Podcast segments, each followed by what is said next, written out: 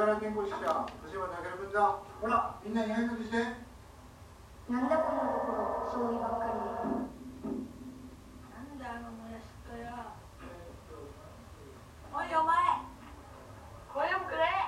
大丈夫。びっくりした。たける横田の様子見てこい。たけるくんはカノッペと絶好調で。すラジオの天童ワイン私はカレーライスです、えー今回ラジオの天童ワイン79回目です、えー今回も通話にてラジオの収録を行っています、えー今回のゲストなんですけどもえー、と私が、えー、とよくよくというかたまにお邪魔させていただいてまして本当に好きなカフェが、えー、とあってそのカフェの店長さんであられます。あかりとりの窓さんの店長さんを、えー、と今回は、えーゲストにお迎えしております。すいません。よろしくお願いいたします。よろしくお願いします。今回はあのいろいろとお忙しいところすみません。ありがとうございます。いえいえ、大丈夫です。ますえー、とあかりとりの窓さんは私が最初に伺ったのはもう結構23年前に最初に伺ったのはなると思うんですけどはい。あのー芸工大のなんか学祭かなんかでお店を紹介している冊子小さい冊子みたいなのがあってはい。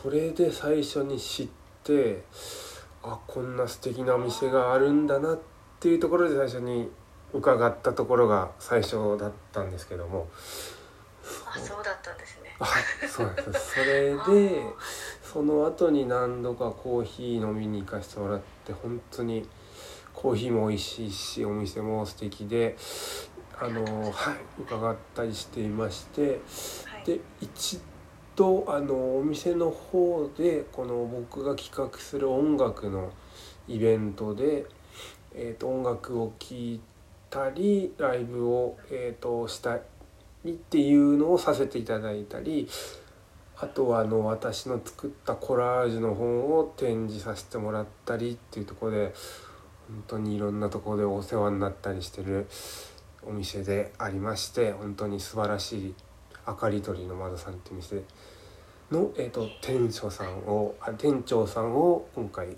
お招きしております。はいいやー本当にいろいろとこれまでもお世話になってましてありがとうございます。こちらこそです。ありがとうございますありがとうございます。あのー最近はいろいろと大変な状況、まあ、また、えー、と落ち着いてはきてると思うんですけど最近はちょっとどんな感じでんですかねお店の方そうですね。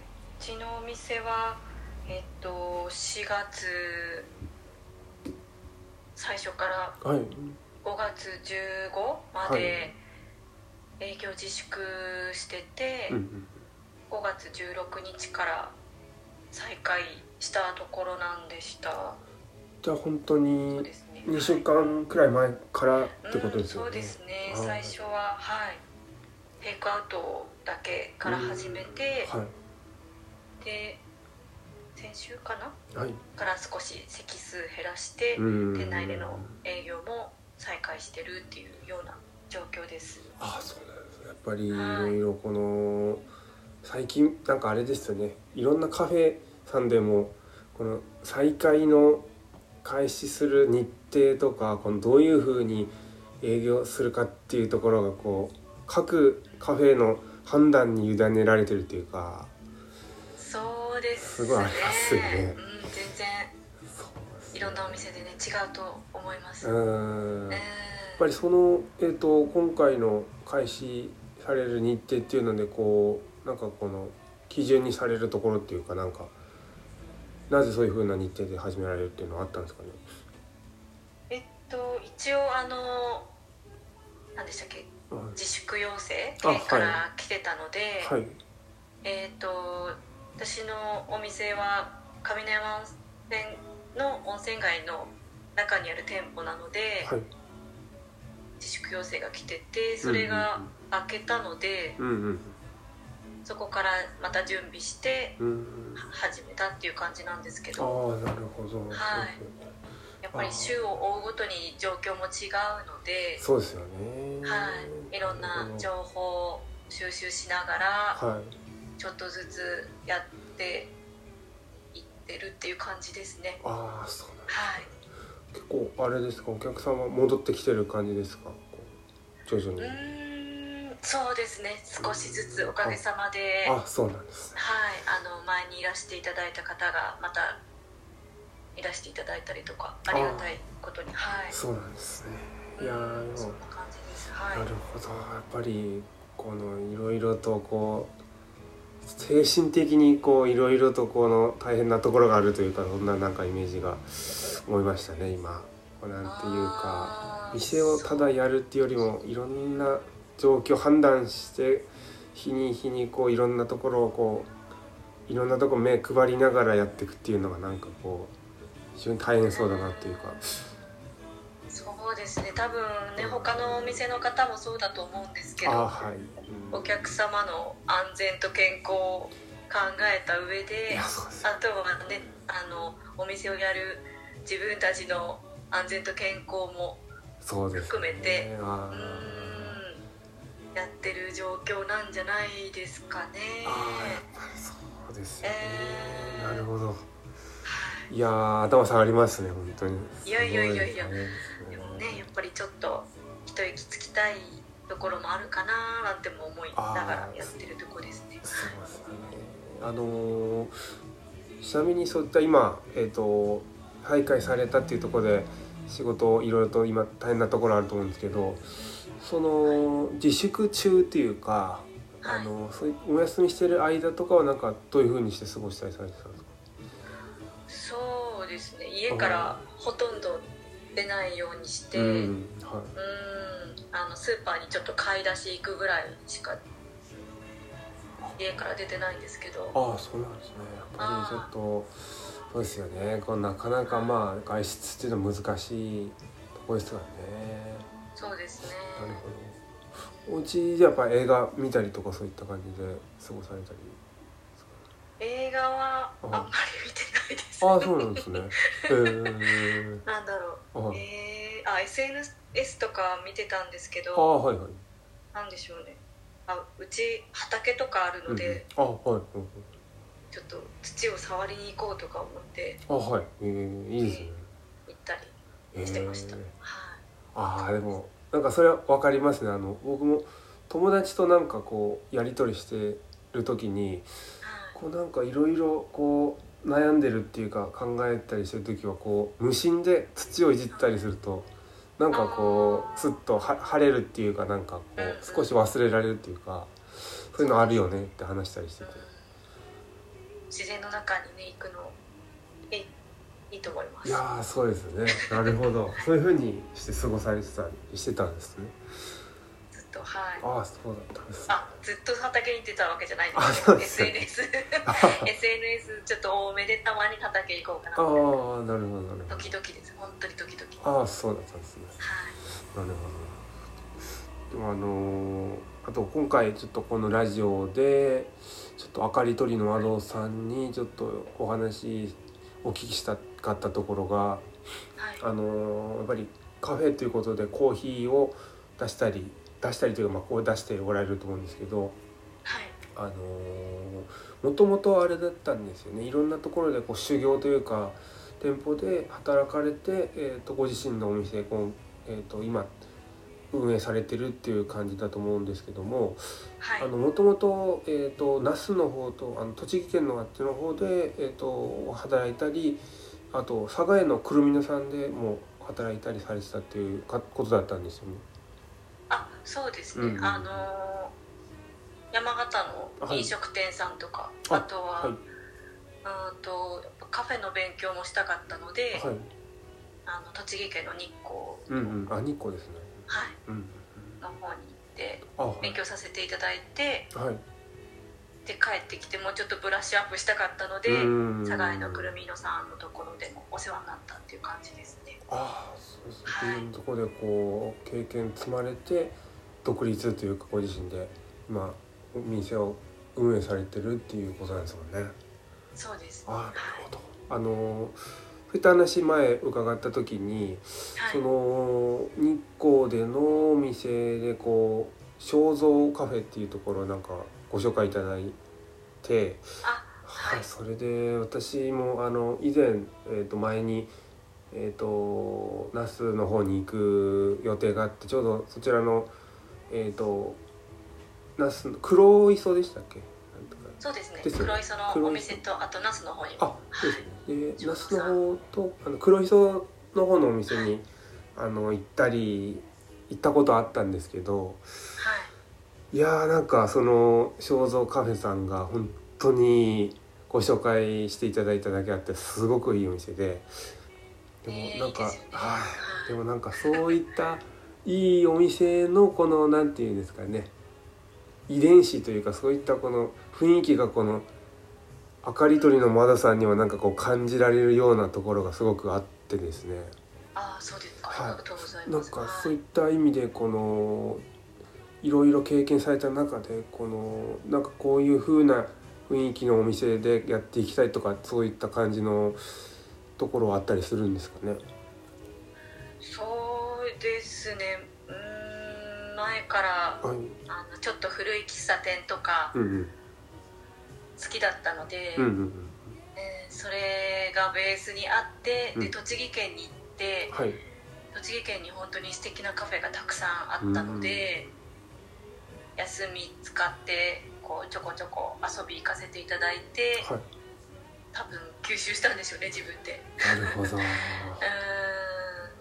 なんでしょうんね。いいなって思うところはいああなるほど。なんかはい僕の印象はですね。やはいはりあのーやっぱりもともとあった、えー、と家とかそういった建物をこう再利用してカフェにするっていうようなお店はいが僕も好きなんですけどうんそういったお店ってやっぱり何て言うんですかねこうもともとそのあったそれ用に作った新しいお店には出せないこうこう人工的に作れないこの温かみとか。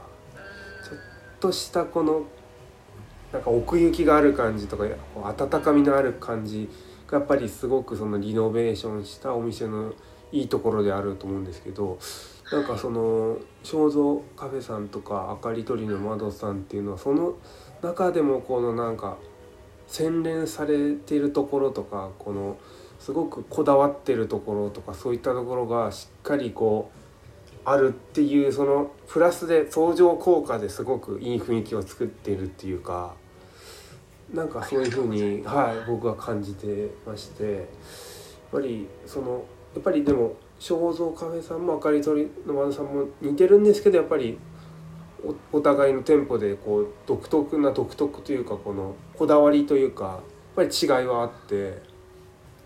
でもそのあかりとりの窓さんのこのなんていうんですかねお家に帰ってきたような安心感はあるんですけど背筋がこう伸びる感じっていうんですかね。なんかそういったところがすごく感じるというか。ありがとうございはい。ます、なんかそういう風に印象があるんですよね。あーあそうですか、はい。ありがとうございますそうですねなんか。ねいろいろなねカラーがあると思いますけどそれぞれ。そうですね。うーん。なんかあのあかりとりのまなさんの店の、えっと奥のテーブルにこのなんていうんですかね。ミシンの、えっとテーブルみたいな感じのありますよね、はい。はい。あれなんかもあの使わせてもらったりしてなんかすごく面白いなと思って、あれそうです、ね、いいですよねあれも、うん。あれもはミシン台ミシンの足かリメイクしたもともと古道具だっいたのでうん。そういうの好きなのでああいいですよね。絶対使おうと思ってて。あそうだったんです たねだの個人的なはい、えー、いやーでもやっぱそういったところでこうなんていうんですかね。明かり取りの窓さんにしかないこの雰囲気がすごくできてると思うんですけど。なんかはい。その中であのー僕何年何年もう結構5年前くらいからかなんかあのーそのおお店のこうはい。ブレンドのコーヒーっていうのをいつもこう喫茶店に行くと飲むようになっててうん。そはい。れ今まではなんかすごく、えー、とぱい砂糖が入ったカフェオレみたいなのとかそういうのをいっぱい飲んでたんですけどはい。あの米沢にあるコーヒー屋さんっていうカフェのはい。コーヒー飲んでからはいあのそういうブラックのコーヒーっていうののおも面白さっていうかこの素晴らしさっていうのを知ってしまいまして。へえあそこはもうそうなんですすごい。いやそこすご衝いです。撃が走るはい。お店ですよね。ですね。そこであのやはりあかりとりの窓さんのブレンドコーヒーもあの飲ませてもらったんですけどやっぱり負けず劣らずやっぱり美味しいコーヒーを入れておられて。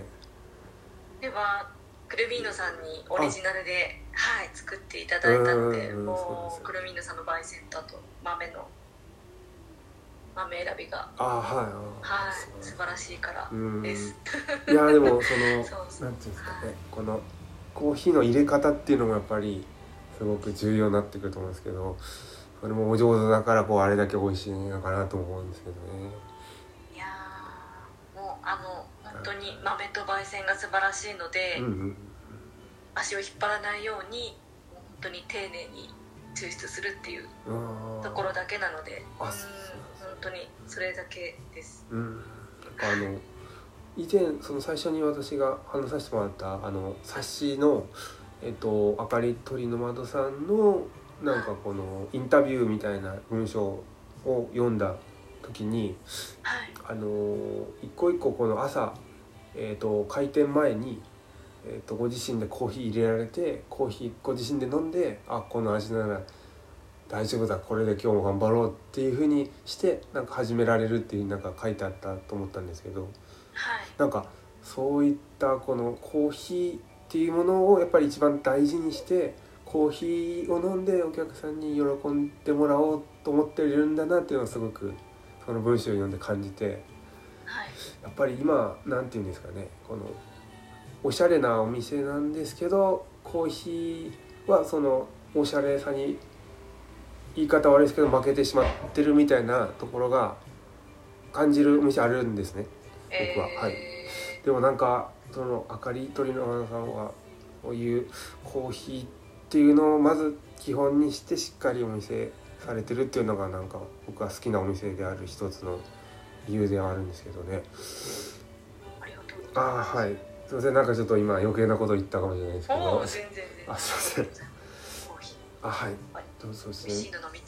そうなんですよ。ねなんか そうなんですよね。あのーやっぱりこの美味しいコーヒーっていうのを自分の中でやっぱりあってそれこう比べちゃうとこあるんですよねなんか。うんやっぱり本当に美味しいコーヒー屋さんのコーヒーってやっぱ全然違うんですよね。うん。難しいですよね。ああいやー。人のね味覚ってやっぱりそれぞれ違うからそうですね。自分があ美味しいと思ってもうん。伝わらなかったりもするから、うん難しいところではあるんですけど。あはい。そうですね。なんかあのあかりとりの窓さんでこのコーヒーっていうものはなんかもともとやっぱりお好きだったんですよね？その店主さんが。このおひ店開く前からというか。そうですね。うん。コーヒーいろんなところに飲みに行くの好きだったので、うんうんうんコーヒーの魅力っていうのはどういったところですか？そうですね、はい。もうすべて。あなんですけど。そうん。やっぱり香りも癒されるなと思うしなんかこう力抜いていいって言う言ってくれてるようなところもあるし力元元気になるところもあるし。うーん。うん。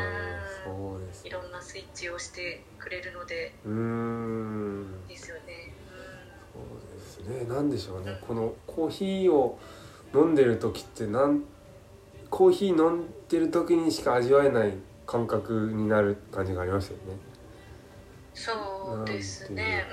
うん、味はもちろんですけどなんか、その時のいろんな気持ちだったりとあか、うん、体調だったりとかいろんなものが見えてくるかなっていうのはありますね、あー。ででしょうね。やっぱコーヒーの奥深さというかねえ深いですね。ですよね。うん。広くて深いです。そうです。ねねなんかあのあれですよね。その焙煎の仕方だったりその日の湿度とか気温とかでこの味も変わってきたりするんですよねコーヒーっていうのは。そうですね。うん。あの私は焙煎するわけではないんですけど、あはい。うん。うん。いろんなロースターさんの話を聞くとはい。うんなんかもっともっと上手になりたいっておっしゃってる方たくさんいらっしゃるので、うん。んなかなか広くて深い道なんだろうなっていうのいやそうなんでしょうね。やっぱりこの日々変わってくるもんですからこの答えがなかなかなかなかっていうかもう常に先にあるっていうか日々変わったりしてるものなのかもしれないですよね。そうですね。あのコーヒー豆もはい。お米とかと一緒なのでうんうんうん。日々状態変わってくるから。うーん。うん。その年によってもね味違うでしょうし。そうですようん。ね。いやーでもコーヒーっていうなんなんでしょうね。この僕も今32なんですけどはい。やっぱり小あのこ高校生大学生くらいになってまでなかなかこの飲んだりしてなくてうんうんまあ子供だったんでしょうねなんていうかこのそういったものが飲んでなかったんですけどこの30代近づいてくるにつれてすごく美味しさがこう分かってくるっていうのがあって。えなんて言うんですかねこのこのまあ苦いじゃないですか基本的に。ちょっと苦いーところが、そうですね苦みが、はいあります。ねでもなんかその苦味っていうのがすごく優しいっていうかななんでしょうね。えー、そういう風に感じるというか。うえー。ー、んなんかあの僕僕のこの持論っていうかあれなんですけど例えばはい。音楽とかもなんかすごい激しいパンクの音楽とかってこう一見聞くとこううるさいとかちょっと怖いみたいな感じのあると思うんですけどこうよく耳を澄ますとすごい優しいなっていう風に感じるところがあったりするんでね。なんでなんかコーヒーも苦いっていうまあ一見こう甘いとかっていうよりもようんなんていうかねあのネガティブっていうわけじゃないですけど、まあ、苦くてこう舌がしびれるみたいなこう一見イメージがあるんですけどそれが優しさにこうなって自分に感覚になるっていうのがなんか感じててなんかそれはこう、まあ、いろんな食べ物とかはい。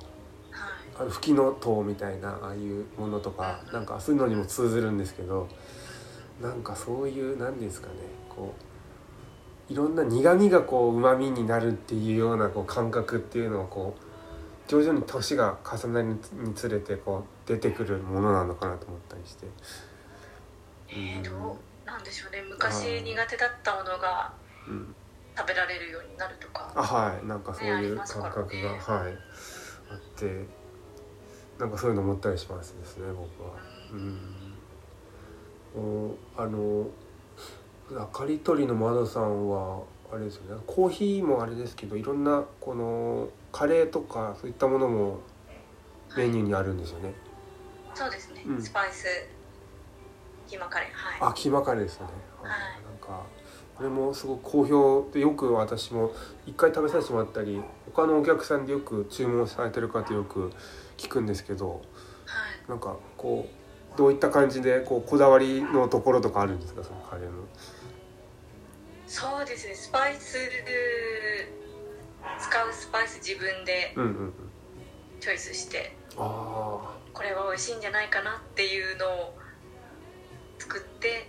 やってますいやー 全然ねなんかわからないので自分なりにあこれはもうこれ食べた後にコーヒーも美味しく。飲めるカレーになるといいなと思って、あなるほど。あコーヒーをはい、とのこの相性とかも考えたカレーだったりするわけですね。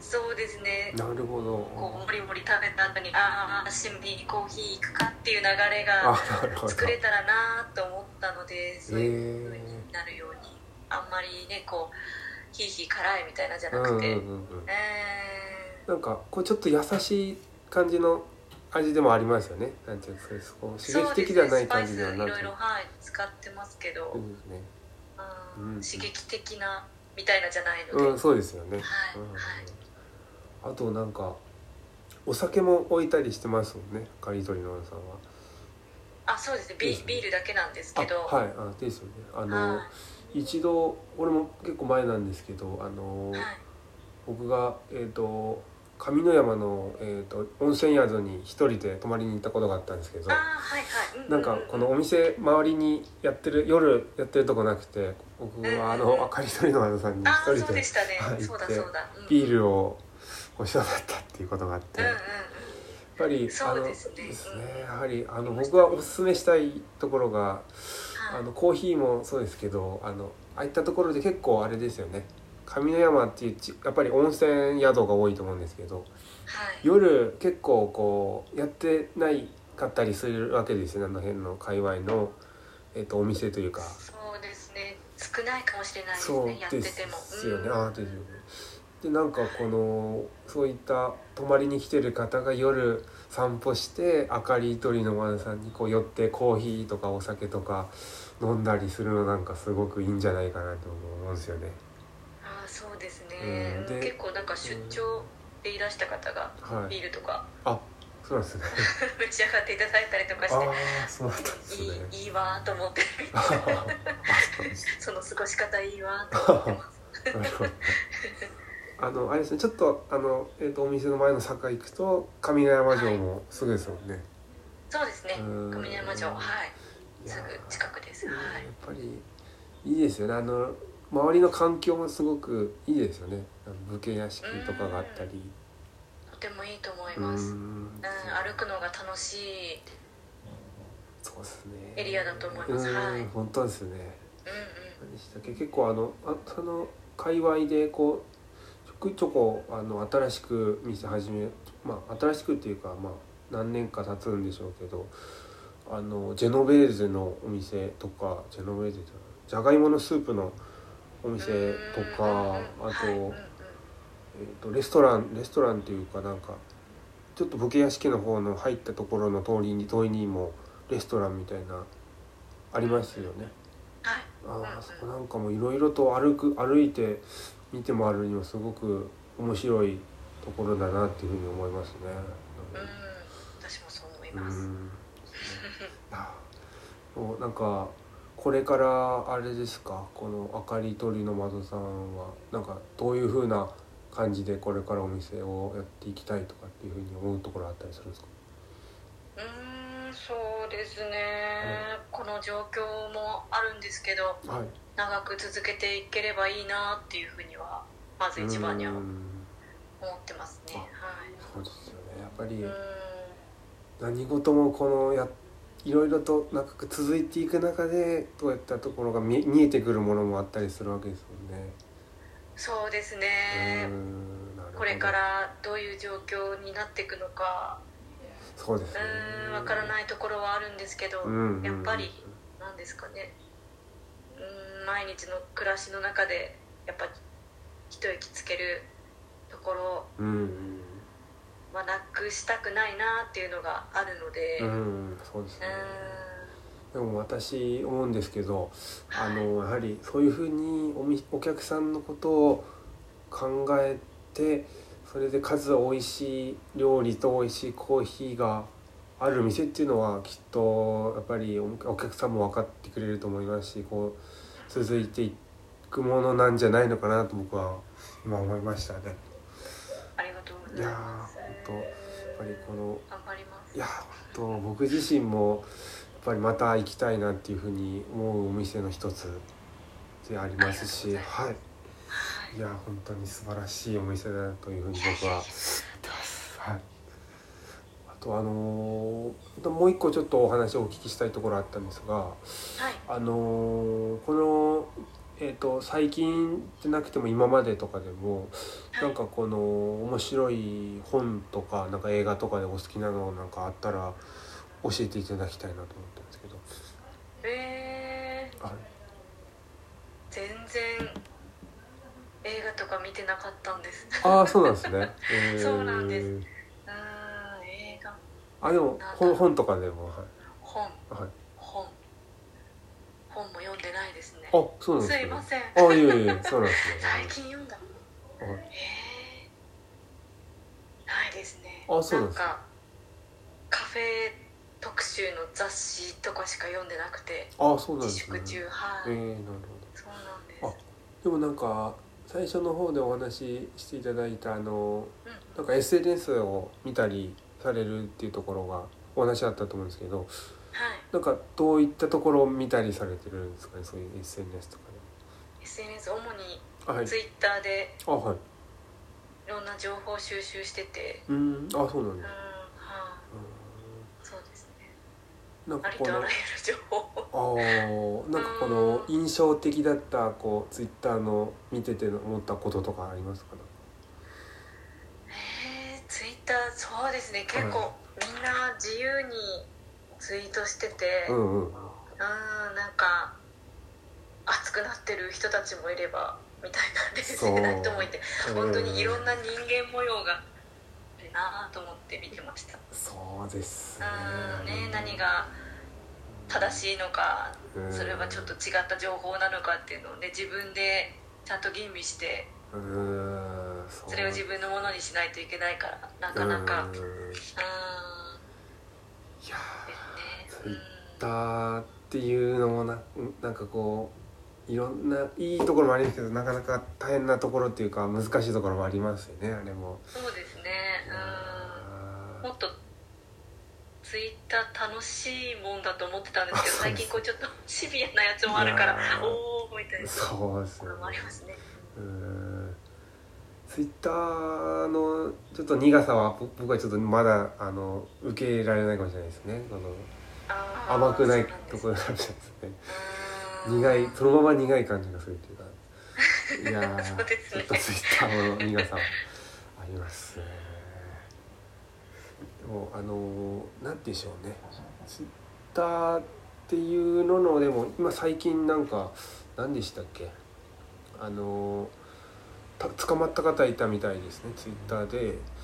あの、えー。何だったかなちょっとそういった夜のお店の入店拒否された方がその店に対してあの店にはコロナの人がいるとかいうような、えーことを言ったらもうお店から訴えられてなんか10ヶ月くらいこう逮、えっと、懲役ついたっていうえ話で、ー、ああそうなんですね。いや本当に怖いなと思って世知辛い。そうですねそれがなん。か山形の事件だったみたいで、うーん。そういう身近でもあるん。だなと思って怖いですよね。怖いですねで何かやっぱりね発言には責任を持たないといけいやー本当ですね。ないですよね。すごい時代になってきてますねうん。そういう意味では。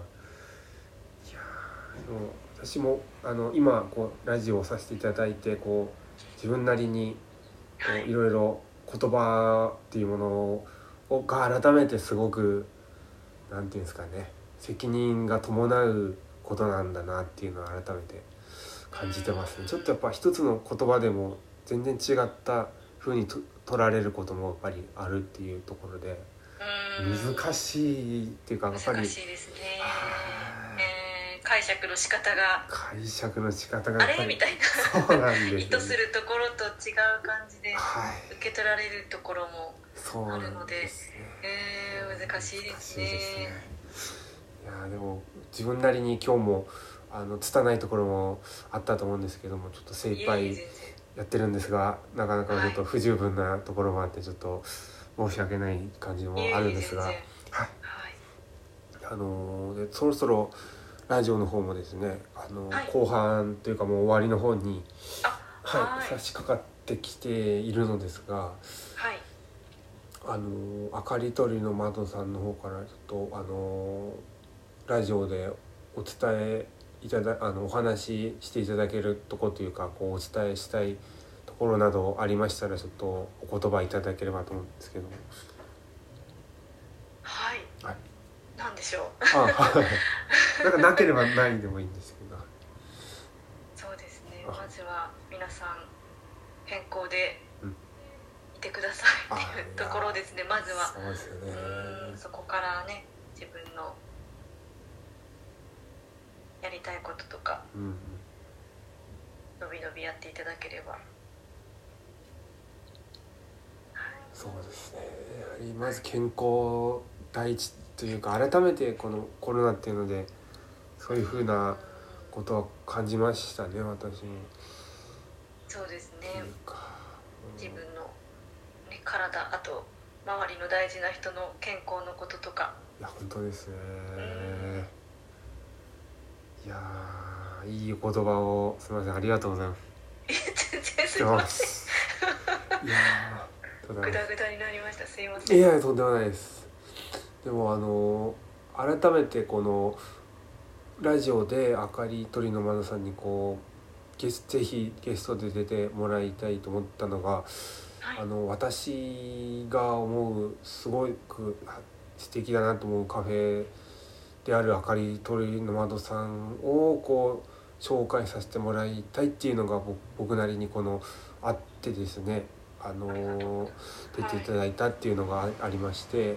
はいですね。あのあかり鳥の窓さんっていうあのお店なんですけど一応あれなんですよね。お店のえっ、とホームページというかこう宣伝するネット上がこうインスタグラムであるんですよね。そうなんです。インスタグラムだけなんです、インスタグラムでちょっと情報などいろいろとあの載ってるのでそちらあの私の公開した時のツイッターのリンクでちょっと紹介させていただきますのであそありがとうごはいあのもしこのラジオ聞いた方ぜひあのですねあのコーヒー飲みに行っていただければというふうに僕思ってますし僕もまたあのお店の方に伺わせてもらいたいなっていうふうに思ってます。はいお待ちしてあますありがとうございます。